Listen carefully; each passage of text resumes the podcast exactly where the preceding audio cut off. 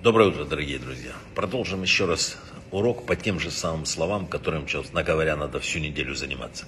Они ключевые с точки зрения нашего выбора. Смотри, я предлагаю вам сегодня благословение или проклятие. Почему в Торе написано «я предлагаю» в настоящем времени, а не «я предложил» в прошедшем? Такой вопрос задал Виленский Гаон и сам же ответил. Форма настоящего времени выбрана для того, чтобы не создавать впечатление, будто бы выбор между добром и злом ограничен первым решением. То есть один раз выбрал там и все, у тебя нет. Совершив ошибку в выборе, мы могли бы подумать, что это решение необратимо. И что, оступившись один раз, мы ничего не можем поменять в этом мире. Используя настоящее время, предлагаю, Тора показывает нам, что правильный выбор всегда возможен. И целиком всегда зависит от нас. И всегда мы можем поправить. И все поправимо вообще. На протяжении всей нашей жизни, до самого смертного часа, человек всегда может изменить свои первоначальные неверные решения. Вообще, обратите внимание, злое начало настолько запутывает людей, людской разум, что вообще не задумываются люди, для чего спустилась душа из высших миров сюда, в наш мир. Просто не думают об этом. А ведь ей пришлось пройти громадный путь от высших духовных миров на наш материальный, самый нижний мир. Они считают, что жизнь можно считать удачной, когда она превратилась в сплошные праздники, проводя там за столом всяких напитков. Человек совершенно не думает о том, что будет потом. Так работает злое начало. Поэтому написано, что мы возвращаемся в этот мир, а душа, написано, возвращается к Господу, который ее дал. И вот о том, с чем она вернется, человеку бы надо подумать.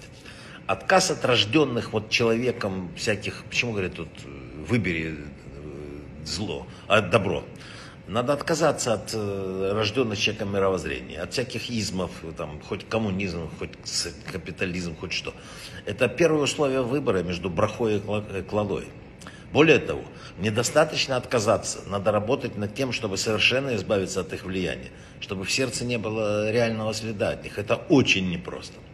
Нередко бывает, что у человека в философском плане все в порядке, то есть он верит во Всевышнего. И справедливо везде молчит об этом, его, его сердце живет уверенность в том, что в случае беды ему помогут немножко, там, ну если Бога не видно, немножко деньги, немножко там, наука, немножко диплом, я знаю, что-нибудь. Поэтому Тора выдвигает идею освобождения от духовного самопорабощения на самое первое место. Человек должен сам освободить себя.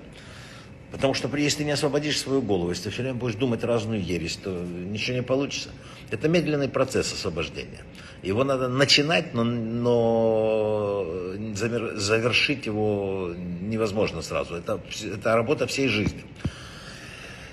Наша недельная глава начинается словом «реэ», да? В переводе на русский язык это «всмотрись», «смотри», «всмотрись». Не просто выбрать надо правильный путь, а вникни, всмотреться правильно.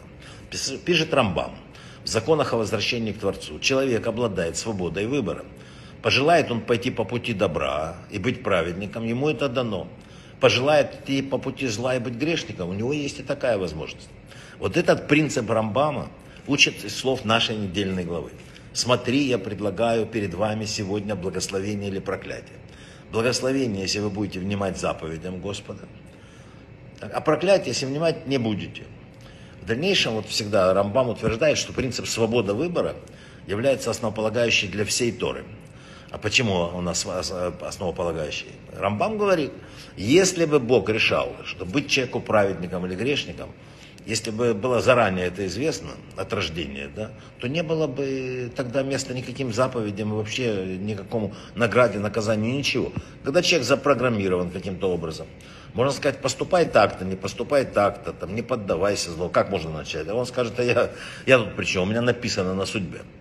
Не было бы места наказания за грехи, не было бы награды за добрые дела. Тора заявляет, смотри, я предложил тебе сегодня добро, и смерть, и, и, и добро, и смерть, и зло, и жизнь, и так далее. Смотри, я предлагаю благословение или проклятие. Мы видим, что нам даны и открыты все варианты. Это варианты видны нам заранее, но не определены. То есть тому, кто стоит над нами, видно все. Нам нет. Его знание, его знание включает все варианты. Надо понять такую вещь. Бог знает заранее все возможные варианты. И Он знает все, что может произойти, включая то, что действительно произошло и что могло произойти. Но мы этого не знаем. Поэтому Рамбам пишет, что если бы заранее было предопределено, будет ли человек праведником или грешником. Невозможно было бы просить, требовать, учить, учить человека и говорить ему, поступай так-то, не делай так-то. Да? Не было бы свободы выбора, то не было бы смысла, не дай бог, Торе, сущность которой обучить человека идти правильной дорогой и предостеречь от дурного пути.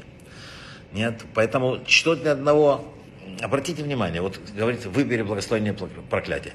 Это надо человеку подготовить свою душу, потому что то, что один считает благословением, один считает, вот сидеть за столом, жрать двадцать четыре часа в сутки, это благословение, а второй считает, что это самое страшное проклятие. Один считает, что жизнь, проведенная там в каких-то определенных условиях, это благословение, а другой считает, что это проклятие. Ни деньги, ни, ни, ни, ничего, ни, это не панацея для всех.